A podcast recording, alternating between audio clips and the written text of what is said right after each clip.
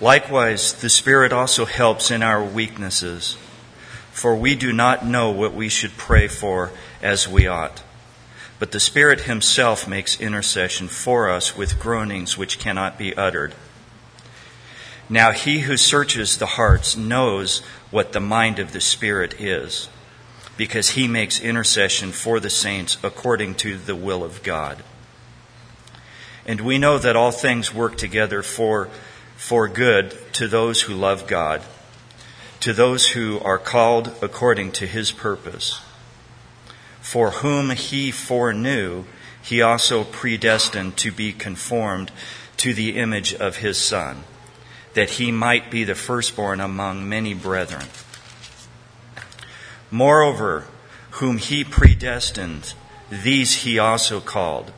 Whom he called, these he also justified and whom he justified, these he also glorified. Dear Lord God, we thank you for we thank you for the words. We thank you for the guidance that uh, that you give us. But more so, we thank you for for being the called, for being those to to serve you. We thank you that uh, that you place upon us uh, your will. We thank you that uh, that you count us as justified and that you allow us to be glorified in your image. We thank you for those that go out before us, the family and the friends uh, that do the will of, of your word. We say these things in your blessed name. Amen.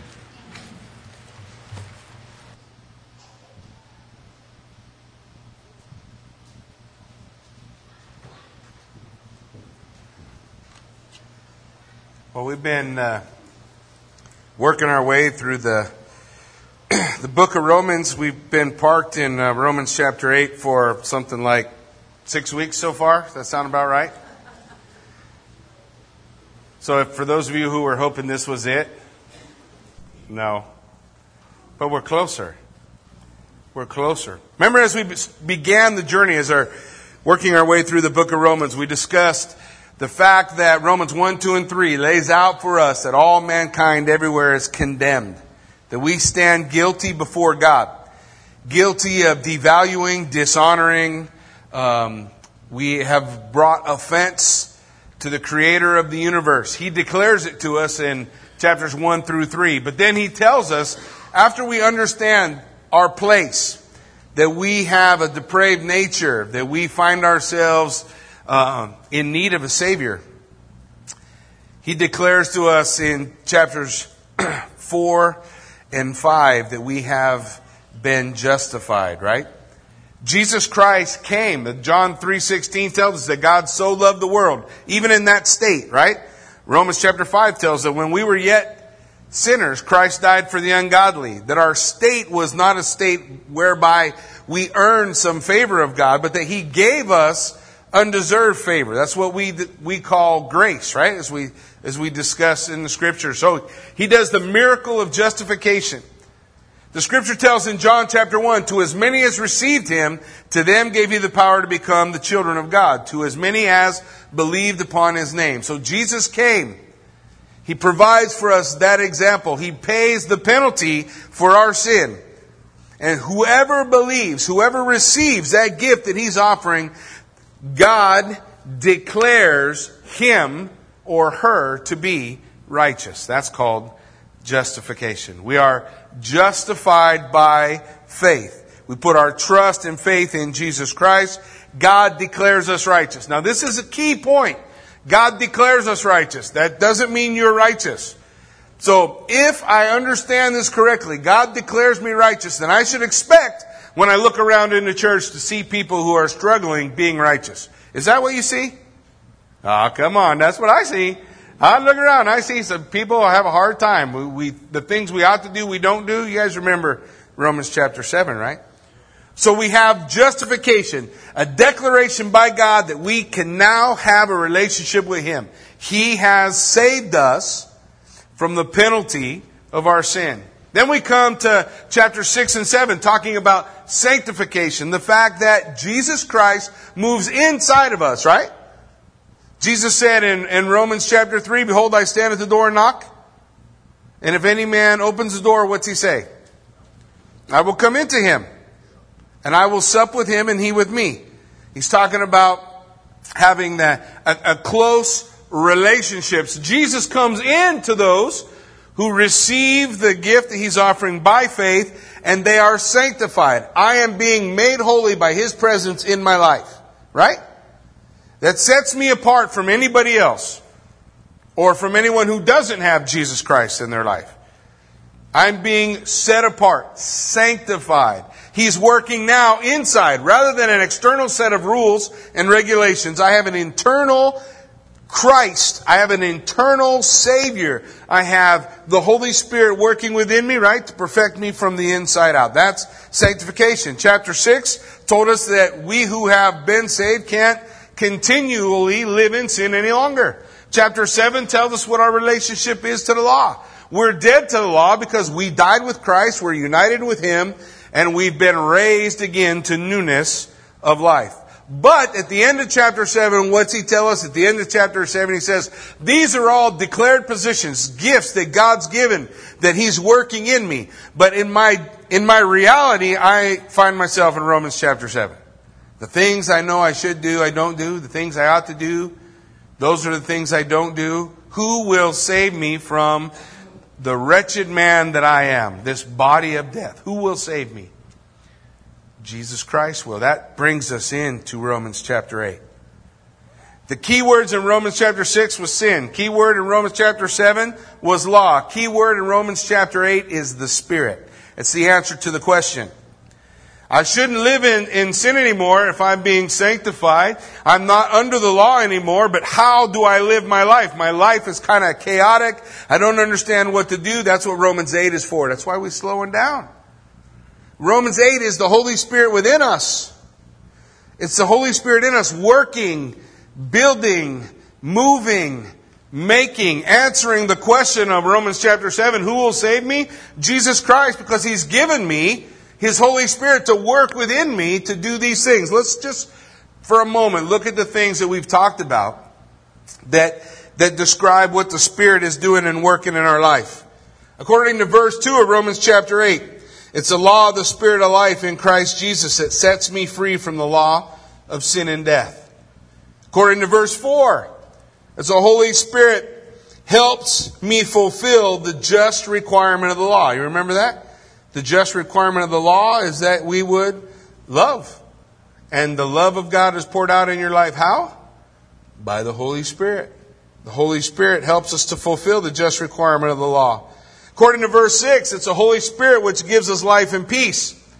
According to verse 11, God will raise us from the dead by the Spirit who dwells in you.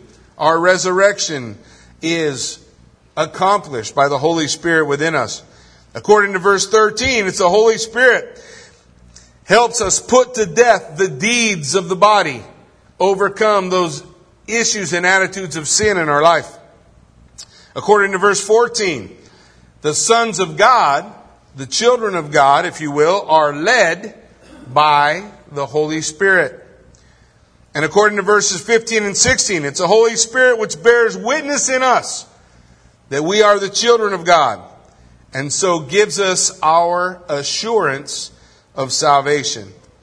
And last week we looked, verse 23 tells us that the Holy Spirit is the foretaste or the guarantee of our final redemption. And today we see one more aspect of that as we begin in verse 26 of Romans chapter 8. Something that the Spirit is working in us. He's referring in the beginning of Romans 8:26. You see the first word there. It says likewise. All through chapter 8, we've been talking about how the Spirit empowers the believer how he gives us victory that we can overcome the body of death, how we can experience the reality because the scripture told us last week that all creation is groaning for the revealing of the sons of God, right? That the whole world is under a fall, is under the fall. It's all tainted by the fall and it longs for or groans. Actually, that word groan is to, to make a sound without words. So without words, without they're groaning for the revealing of the sons of God. Now you and I might say, well, right here. Yeah, we're just not all that great yet, though, are we? I mean, if this is the end all beat all, man, that's just not such a great deal. Why are they groaning? Because you and I aren't yet what we're supposed to be. We have not yet been perfected. We have not yet become what the scripture tells us we will be. The scripture tells us not that we have already become, but that we, we understand when we see Him, we will be like Him. We'll be glorified. We still struggle here. We still have battles here. We still are working our way through faith. Am I really of faith? Am I someone who is committed to the Lord Jesus Christ? I hate that word, by the way, because committed is like I can be committed today and tomorrow I don't feel so committed and somebody else may want to commit me later. But I think the best way to, to consider it is am I wholly surrendered to the Lord? Am I His? All creation groans, the earth groans, the nations groan, the kingdoms groan for the day the sons of God will be glorified. So as that's going on, and as the Spirit is helping us in the meantime, He tells us here in, in verse 26, likewise, in the same way that we've seen these other examples of the Holy Spirit working in our life, look at verse 26. The Spirit also helps in our weaknesses. For we do not know what we should pray for as we ought. But the Spirit Himself makes intercession for us with groanings which cannot be uttered. Groanings that cannot be uttered. So, what's the condition that necessitates the prayer? What's our condition? He told us there. Our weaknesses. Or some Bibles say our infirmities. Well, we can, let's make it simple. The Greek says athos entis. It means to be without strength. It's not talking about sickness only. It's not talking about suffering only. It's not talking about our propensity to sin only. It's talking about our weakness. We are, because of our vulnerability, because we are without strength. Everywhere, it's so important that we grasp this. Everywhere, God declares that you and I are without strength. So we really ought to stop trying to do anything on our own strength or our own power and recognize the Spirit helps us in our weakness. The Spirit helps us in our weakness. The condition that we have is we are weak. We are without strength. Listen to what Jesus said in Matthew chapter 26. In Matthew 26, 41, he said, Watch and pray, lest you enter into temptation. For the spirit is indeed willing, but the flesh is without strength. We have no strength apart from the Holy Spirit in our life. Likewise, the Holy Spirit helps us. So what's the condition that necessitate, necessitates, wow, that's a hard word. The prayer, it is our weakness. And how is it that He does it? He helps us. I'm not even going to try to say the Greek word because it's a, it's a combination of five different words put together. And maybe next time I'll save the recording and have uh, Justin Alfred say it for you, but but uh, if you're if you're curious, you can go check it out on uh, Blue Letter Bible. He'll say it for you on Blue Letter Bible. But this Greek word does not mean to carry the load for you. It means to come up under the load with you and then take the lead to help you, working together with you to overcome your lack of strength. Here's the perfect picture of it, guys. Jesus said uh, the exact same words. We come to Matthew 11, 28. We, we should be familiar with that verse, right? Matthew 11, 28 says, Come unto me, all you who labor and are heavy laden, and I will give you rest. Take my yoke upon you and learn from me. That's how an oxen was to be trained not given the responsibility of shouldering the whole bur- burden, but coming underneath the yoke, underneath, and being helped. For I am gentle and lowly in heart, and you will find rest in your souls. Not carrying everything, He is strengthening us. Sometimes we wonder, why didn't God just do it all for us? Well, then you uh, have learned nothing. What was, what would be the point? So rather the Lord, through His Holy Spirit, comes alongside and helps you in your lack of strength. He comes beneath you and shoulders part of the burden. Lifts that part that we can't carry. You know how often we say things that aren't really true? Have you ever said this? God never gives us more than we can handle? You guys know that's not in the Bible, right? No, I'm pretty sure that's in the Bible. Well, you should probably read what it actually says. When the Bible talks about the Lord giving us that which we can handle. He's talking about temptation. No temptation has overtaken you except such as is common to man. Everybody's tempted. But with that temptation, he will give you a way of escape that you may be able to bear it. Now, where in there did you hear me say God won't give you more than you can handle? Oh, but isn't that what it means? No. God will frequently give you more than you can handle. God will give you more than you can handle just so you'll realize you need his help to bear the load. You get what I'm saying? Because we are without strength, He helps us. He gives us more than we can bear so that we will learn it is He who comes beside us to help us bear up under the load that we have. Well, let's look again. What's this? This the Holy Spirit comes along. He helps us in our weakness. What specifically is the area in which we are without strength? We don't know the what to pray. That's what it says in the Greek. We don't know the what. You ever have somebody come up to you and say, Man, would you pray for me that I could get this new job? And we say, yeah, yeah, yeah, I'll pray for you that you get that new job. Now, how do you know that new job is what God wants? How do you know that, that healing is always what God wants? How do you know that the struggle that we find ourselves in, the, the deliverance from that struggle is what God wants? What he says is we're without strength and the Holy Spirit comes alongside to help us because we don't know the what to pray. We don't know how. We, we know how to say the words, but we don't know the direction that God's moving or the things that God desires. So the scripture tells us that the Holy Spirit comes alongside us. So just think about the things. Didn't Paul pray to the Lord three times? Lord, please take this from me.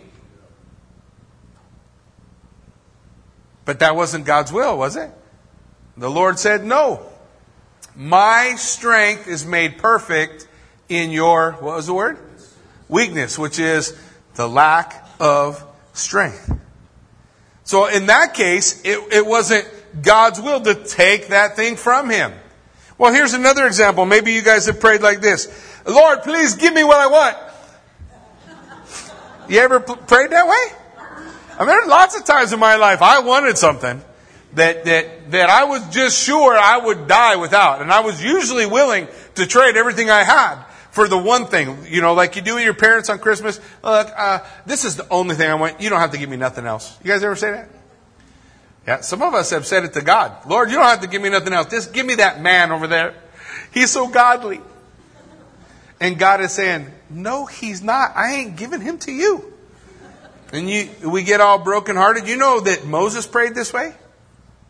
Moses prayed this way in Deuteronomy chapter 3. Moses prayed, Lord, I've followed you and I've been so faithful with you and I know I messed up with that whole hitting the rock thing twice, but please let me go into the promised land. And God said, No. No. We don't always know the what that we are to pray. We don't always know it. Here's our favorite. Lord, why are you doing this to me?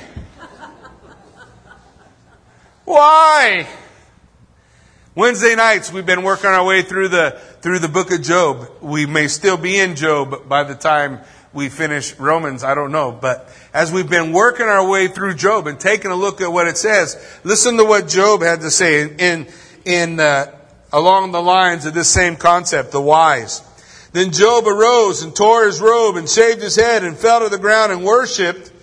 And he said, Naked I have come from my mother's womb, and naked I shall return there. The Lord gave, the Lord has taken away. Blessed be the name of the Lord. And in all this, Job did not sin with his mouth. That's chapter 1. There are 41 more chapters. You know what happens in those 41 chapters? Job says, God, why? And in chapter 42, when God shows up and gives his answer, you know what question he doesn't answer? God, why? We do not know the what of how we are supposed to pray. So likewise, the Holy Spirit helps us, shoulders the burden of our struggle with understanding how we ought to pray. And how does it, how is it that he helps us? He helps us with groanings that cannot be uttered. Now, there's a couple ways to look at that verse. Is it the Holy Spirit groaning? Now, there's an important thing for us to, to recognize and to understand as we, as we take a look at, at this scripture, as we look at what the Lord lays out for us. The Holy Spirit is God. Does God groan? Creation groans, and you and I, we groan. I'm not sure that that God needs to groan. And if you really check out what this verse says, look at it. The Spirit also helps in our weakness, for we do not know what we should pray for as we ought. But the Spirit Himself, who is Himself a person, right? The Spirit Himself, one of the parts of the Godhead, makes intercession for us with groanings which cannot be uttered. Now, I want you to think about that. The Holy Spirit comes alongside to help you in your prayers. So He, the Holy Spirit Himself, prays for you to who? God the Father. So the Holy Spirit is inside of me, helping me with words I don't even utter, sounds I don't even hear, to fix my prayers according to God's will. So as I pray to Him, the Holy Spirit is working within me in my prayer to the Father. Now, you know why that should be encouraging? God always answers the prayers of the Holy Spirit. He always answers the prayers of the Son. The Bible says that Jesus Christ is in heaven seated at the right hand of the Father, right? And he lives to do what? Always make intercession for us. So he's praying for us. The Holy Spirit is working within me in this battle that I'm having to be the man that God wants me to be, helping me with my prayer time, working and functioning within my heart, working within me. So the Spirit knows to ask for things you and I won't ask for. The Spirit knows to ask for things you and I won't ask for. You and I might come together and you may say, man, I, I need prayer for healing. And so oh, I'll anoint you with oil and I'll pray for healing. But the Holy Spirit is speaking through the prayer, making sure you get endurance and strength because He knows it's going to be a long journey. Isn't that not comforting? Because we don't know how we ought to pray. The Holy Spirit knows how we ought to pray. It says that the Spirit asks for things that we don't know how to ask for because of our weakness. Because we are without strength. Maybe we, we're thinking too much about our own ability, but the Holy Spirit is there in that prayer saying, Lord, this guy needs a lot of strength. He needs a lot of help due to his weakness. It tells us that the Holy Spirit asks for things that are in accordance with what? God's will. We may be praying for that new job, but the Holy Spirit within us, with groaning sounds that we can't hear, is saying to the Father, Your will be done. You give him the endurance he needs because this isn't the job for him. It's comforting for me to know because it tells me I have a really hard time messing it up. Won't I? If I'm praying and going before the Lord and making my requests known to Him, and the Holy Spirit is within me working my prayers out so that they are fitting, that they, so that they are, are asking for the things that I need, man, that's good news for me. In the struggle of being who I need to be in Christ, that the Holy Spirit is with me, praying with me, guiding me, helping me. See, look what it says in verse 27. Now he who searches the hearts, who's that? That's God. God the Father searches the heart. He who searches the heart knows the, knows what the mind of the Spirit is. Well, that's not a stretch, right? God the Father knowing what the mind of the Spirit is? Or vice versa? The Spirit knowing what the mind of God is?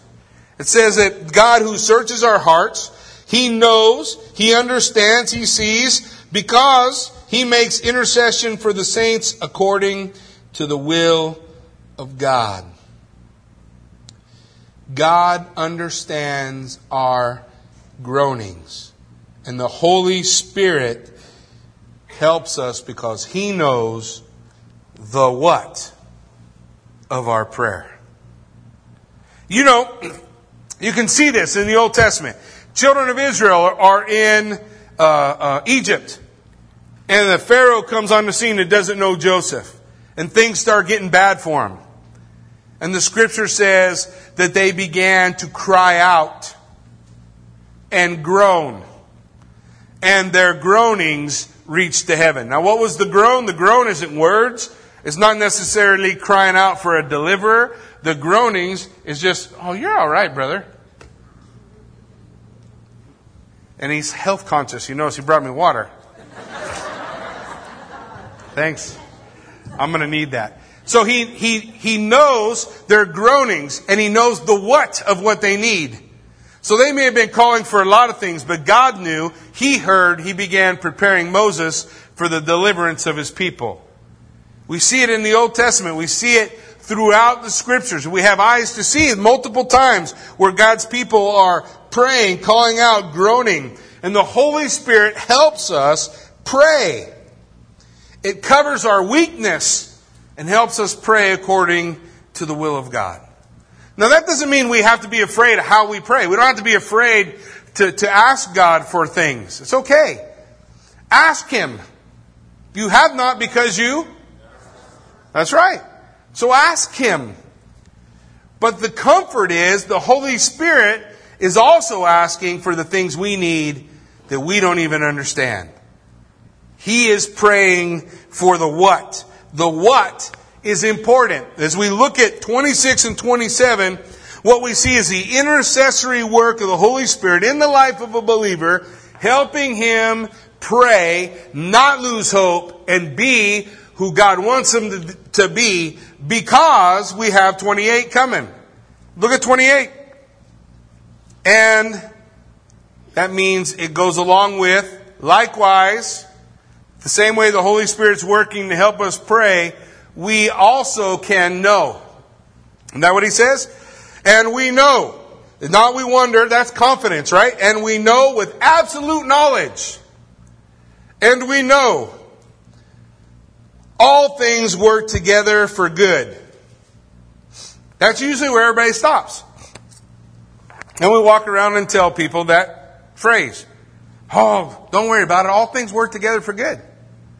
Is that what that verse says? For, crying in a bucket. We got to slow down and pay attention.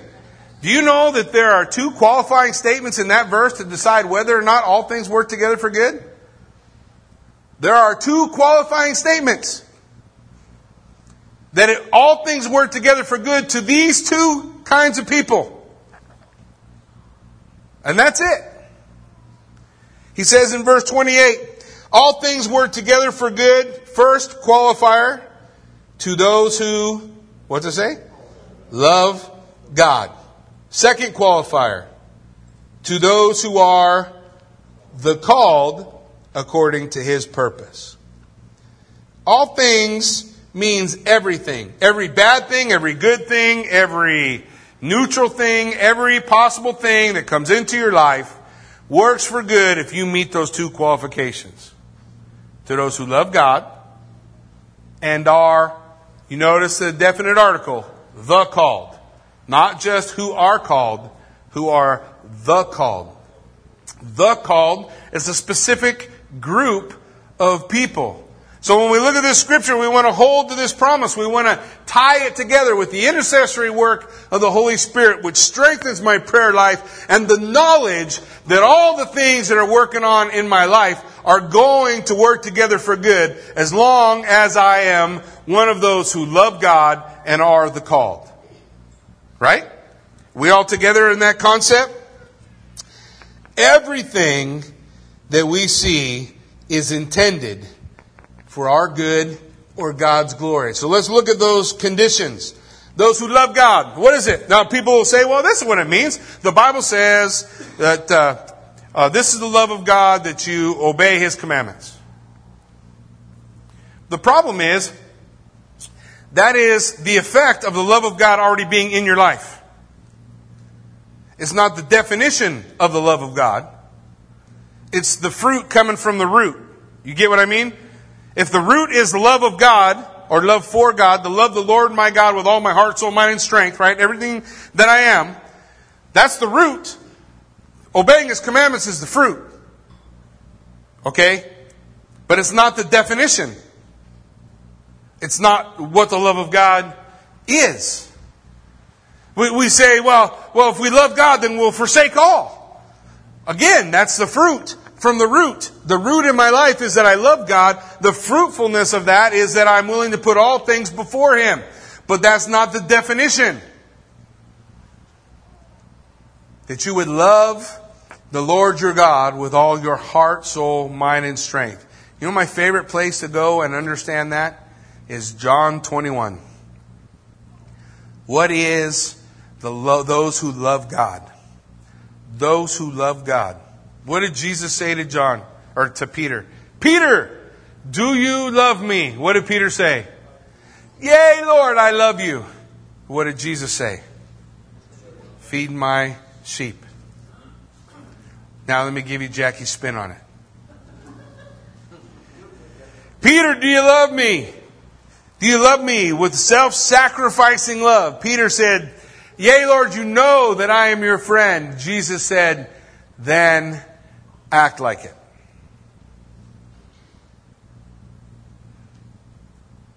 And he put the symbol of that on it feed my sheep, tend my sheep, care for my people, love my people, take care of my people. Isn't that what he said? Well, Jesus said it another way. They will know you are really my disciples by the way you love who? One another how we love one another. This promise can be claimed and held on firm footing for those who love God. Those who love God, they desire God Himself more than His gifts. They treasure God Himself more than his gifts. They delight in God himself beyond his gifts. They are satisfied in God himself beyond his gifts. They are cherishing God himself beyond his gifts. They are savoring God himself beyond his gifts. They value God, prize God, revere God, admire God not just his gifts. That's why I love John 21. Because Jesus said, Do you love me with a self sacrificing love? And Peter said, I'm your friend. And Jesus said a second time, Do you love me with a self sacrificing love? And Peter said, I'm your friend. Each time the Lord called him to service. Each time the Lord called him to love his people. Each time the Lord called him to tend his sheep. But the third time he asked him, Peter was grieved in his heart because God said, Peter, are you my friend? The Lord stepped down from self sacrificing love to where Peter was. And he said, Are you my friend? Peter said, Yes, Lord, you know all things. You know I'm your friend. And then the Lord, after telling him again to tend, to love, to care for his sheep, he said, Days are coming, Peter, when you will love me that way. Why? Because we are without strength. And so God Himself comes alongside and helps us, shoulders the burden. That the Holy Spirit comes into our life and the love of God is dumped, poured, smushed into who we are. The love of God. And so we have the Holy Spirit with us, helping us to reach the depths of those who love God. But the second qualifier will tell you who are able to love God that way. Only one group of people are able to love God that way. They are the called according to his purpose. They are the called. In the coming weeks, we're going to get into the doctrine of election. I reject what is typically known as unconditional election. I, I believe in something called congruent election. And I don't want to get into a bunch of theological terms. So let me, let me try to give it to you simple. The simple understanding is everyone gets the call. Not everyone is the called. The called are only those who we'll see in another verse who receive the gospel that was offered and they then bear the title, the called, according to his purpose. Now God knows who they are before the foundation of the world. How is that possible? Because the scripture tells us that God is existing at the same time in past, present, and future simultaneously. God not only knew you before you were born, He at the same time knows you today. He knew you yesterday and He knows what you're going to do in the future. He sees it all at one specific second. C.S. Lewis called it something, I don't remember what it was now. What do they call that? A senior moment? Oh, Lord have mercy. Well, anyway, it was good. Yeah, it's not important. But the idea, the concept is that concept that God exists simultaneously in out, outside of time. He sees your whole life, beginning, middle, end, today, now, all of it, all of it, all of it. So God, that's why the Bible says God is able to say, "You're the called," because He knows the general call has gone out and he sees your life and he, he, he sees you reaching your arms to receive the call. And so he says, that's the called. The other ones heard it. It's not that they can't be saved, it's that they won't. There's a big difference, right? Between won't and can't. The blood of Jesus Christ and the call is sufficient for all the world. For God so loved how much? The whole world that he gave his only begotten son. Whosoever, does that count everybody? Whosoever believes in him would not perish but have everlasting life. So that congruent election fits all the scriptures. And we'll talk about that more when we get to chapter 9. But I just want to give you that, that, concept. The called are the saved, those who have received the gospel of Jesus Christ in their hearts, and they are able to love God because the Holy Spirit pours the love of God into their life. The Holy Spirit is our guarantee so he's saying, if you're saved, if you know him, if you're experiencing these things, man, absolutely and beyond all shadow of doubt, you can then claim and know all things work together for good. When I was 13 years old, I was sexually abused by a counselor at camp. Was at a camp for um, handicapped kids. So I was one of the counselors. And uh, for a long time, I would say something like, well, what was that all about? What was that for? What good possibly comes out of that? Now, I want you to hold on to that word good because it's not necessarily what you see as good. Hopefully you do, but we're going to see it in a verse. We'll, we'll come to it. But I just know in my life, God has used that hurt to minister life to hundreds of kids that have been through the same thing. God took my hurt and pain and He redeemed it and then gave me opportunity to share healing and life to people who had been through similar experiences so I can know.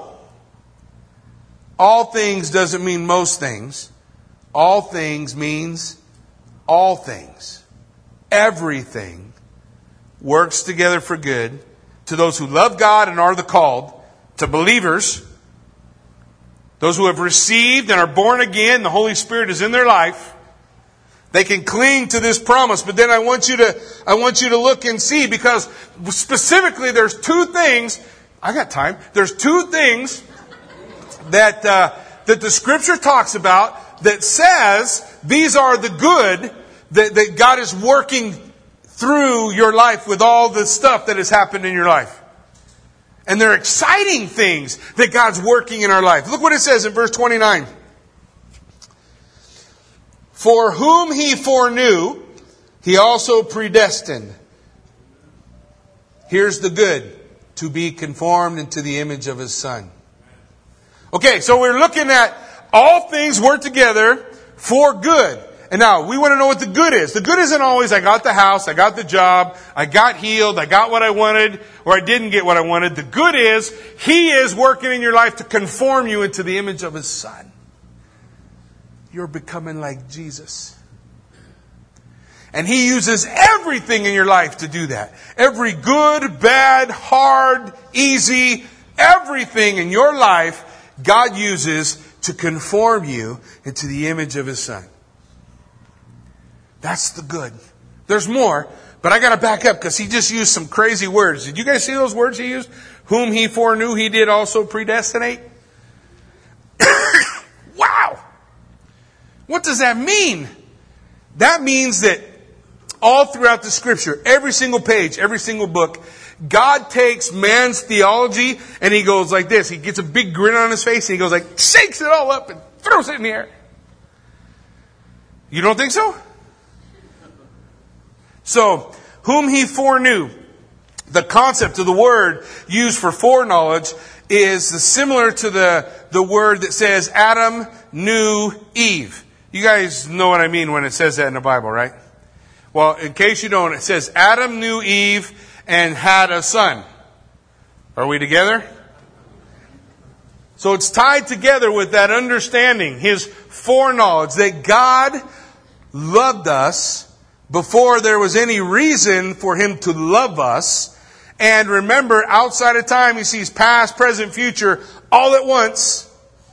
He foreknew he foreordained. He understood who we are, what's in our heart, what we're going to do in our life, the things that are going to enter into our life and affect our life. He knows every left, right, forward, every possible part of it. He knows our heart to receive the gospel that He's offering. So whom He foreknew, He predestined. That means God never lost a single person that He ordained to save. That's kind of cool. God never, Jesus said, if I got you in my hands, nobody's going to snatch you out. And the Father, who's mightier than I, holds you in his hands. And no one snatches us out of the hands. No one's who he foreknew, he predestined. Predestined means he set the borders, the boundaries, where you could get in or out Whom he foreknew, he predestined to what purpose? So that you will conform to the image of his son. Don't you see? God says, man, I, I love you so much and I know, I've known you since before you were born and I know I've been, I've been, I've been patiently waiting for your time because I, I, can see you now falling in love and, and I can see you building a family. I can see you enjoying a relationship with me and I, and I know where you're going. I'm so excited for what's coming, but, but I'm going to make sure you get there.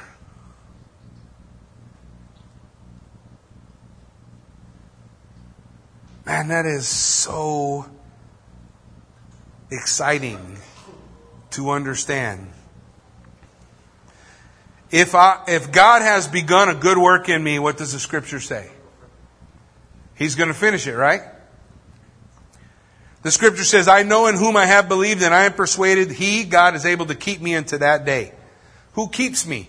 Do I keep myself or does God keep me? Who holds me? Do I hold myself or does God hold me? He says, Whom he foreknew, he did also predestine to be conformed to the image of his son. And the second good thing, that he, his son, might be the firstborn among many brethren. Might be the firstborn. Wow, that's kind of a strange word. Well, it's the Greek word protokos. And what it means is that he would be the preeminent. Okay, let's do it this way. So who he foreknew, he predestined, he set the borders for them so that they would absolutely be conformed into the image of his son and that they would absolutely make Jesus first in their life. That God has ordained that for you. You believe in Jesus Christ and we stress and we sweat and we worry about assurance and what's going on in our life. And it's not that you have faith in a prayer and it's not that you have, I'm talking about you have been born again. You have surrendered. Jesus Christ has come into your life. The Holy Spirit is inside of you. Then you are guaranteed to be conformed into His image and you are guaranteed to reach the point where Christ is preeminent. Where He's the most important thing in your life. And we know all things work together for good to conform me into the image of God and to make Jesus first that he might be the firstborn among many brethren. Not just for me, for the body of Christ. That Jesus becomes the protokos, that Jesus becomes preeminent, that he becomes the most important. That's the good. The good's not always I'm going to get a bonus or I'm going to find a hundred bucks under my seat when I need gas in my truck or, or, did that ever happen to any of you guys? That's probably reaching. I never found a hundred bucks just sitting under my seat. Usually I find a dollar. Once upon a time, you could actually put a gallon. There are some people with gray hair who remember that. there are other people who are like, man, it ain't never been that cheap. Anyways, it's not, that's not the good. The good is that He will conform you into the image of His Son and that He will make Christ preeminent in your life. The Holy Spirit is accomplishing that through your prayer life, coming up underneath you, helping you shoulder the burden because of our weakness so we can hold on to the hard things, the difficult things, the painful things and say, you know what? God's using this to conform me into the image of His Son. God's using this to make Jesus preeminent in my life. And then He, he closes it out with the coolest promise of all. He uses crazy words still. But he does close it out in verse 30. Look what he says. Moreover, whom he predestined, those he called. Whom he predestined, those he called. You know why I love that? Whenever we talk about the doctrine of election, I don't know why this is so hard for other people to understand, but whenever the Bible talks about the doctrine of election, it talks about the doctrine of election in terms of the saved. According to this verse, who has been predestined? The called. Does it say then, does it mean then that those who are not called have been predestined? It doesn't say that. Does it say that? Does it say God chose for them and so they can never be saved no matter what they want? No, it says only, only the predestined are the called. And who was predestined? Those he foreknew. Those he saw in, in all of creation from beginning to end at the same time, recognizing their heart and desire for him. And we're going to see in chapter 9, it's going to say, Jacob I have loved and Esau I have hated, and they were never born before God made that choice. How could God possibly know? Because he knew their hearts. Because he's outside of time. He never takes away the free agency of man. You get to choose. The Bible says things like, choose this day who you will serve, doesn't it? The Bible says, see, I put before you this day life and death. Choose life. If that choice was made for you, God wouldn't tell you to do that, would He?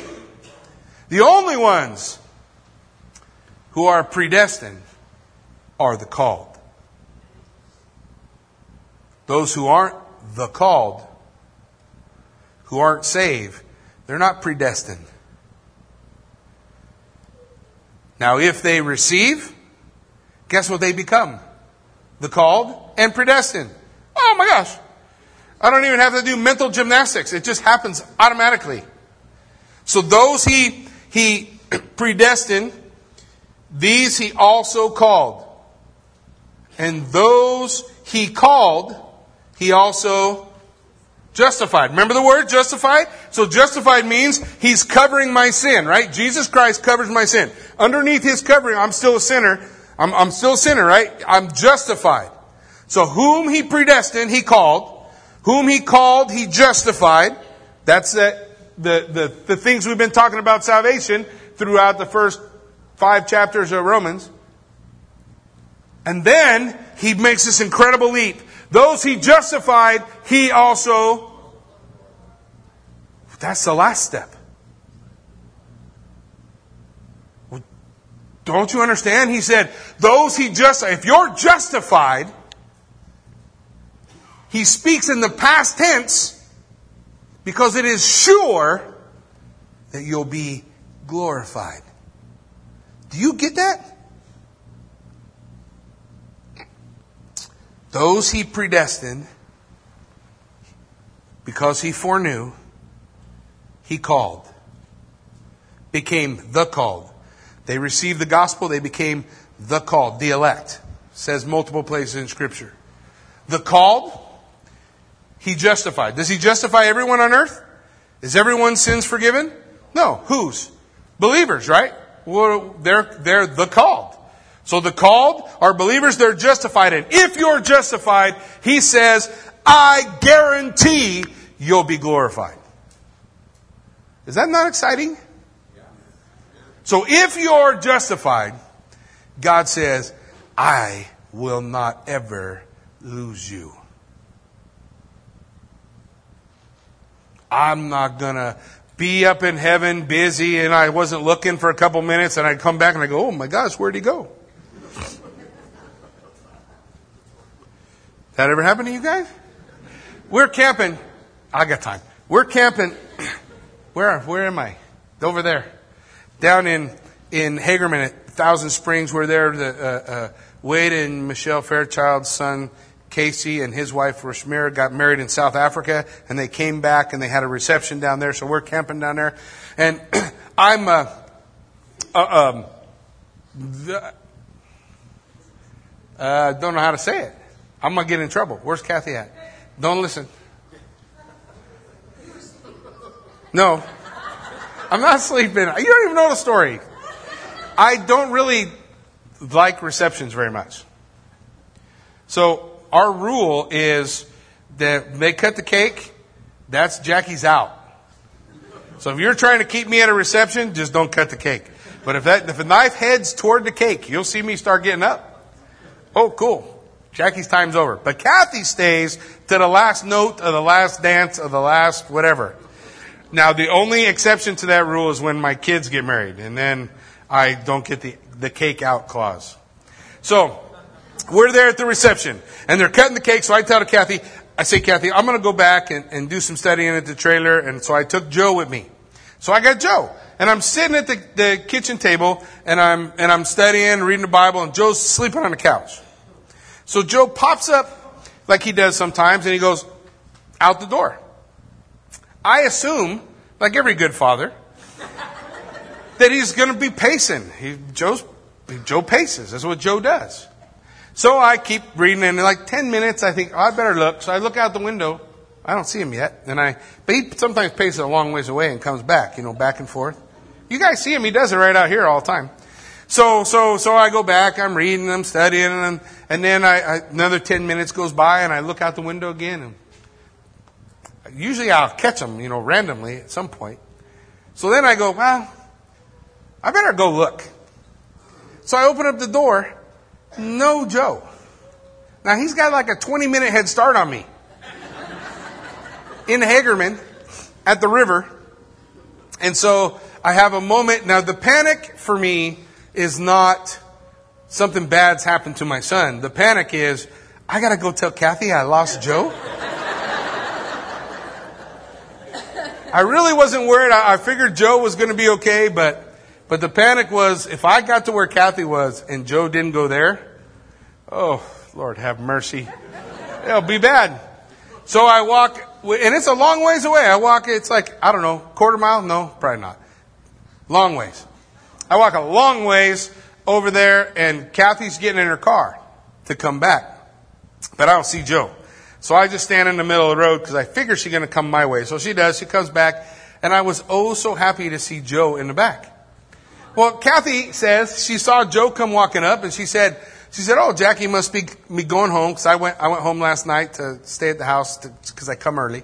And uh, she said, "Oh, Jackie must be must have must have left." And then she hangs out for a while. And then she asked Joe, Did you tell your dad where you went? And he goes, No. And about that time, she looked over and see me walking through the parking lot, wandering around, going, Man, I hope he's with Kathy. I hope he's with Kathy. We, when we, we, you and I, we might lose somebody. If we went around in the room, there's stories of people who, who went to the grocery store, forgot they had their kid, and left their kid in the grocery store. You say, that's not possible. It happened to me. it has to be able to happen. but God never loses anybody. If you're His, you're predestined, you're called, you're elect, you're going to be confor- con- uh, conformed into the image of His Son. You're going to see the preeminence of Christ, Him becoming first in your life. Those things you can know that God is going to do those things. The called are justified, the justified are glorified. God always finishes what He starts.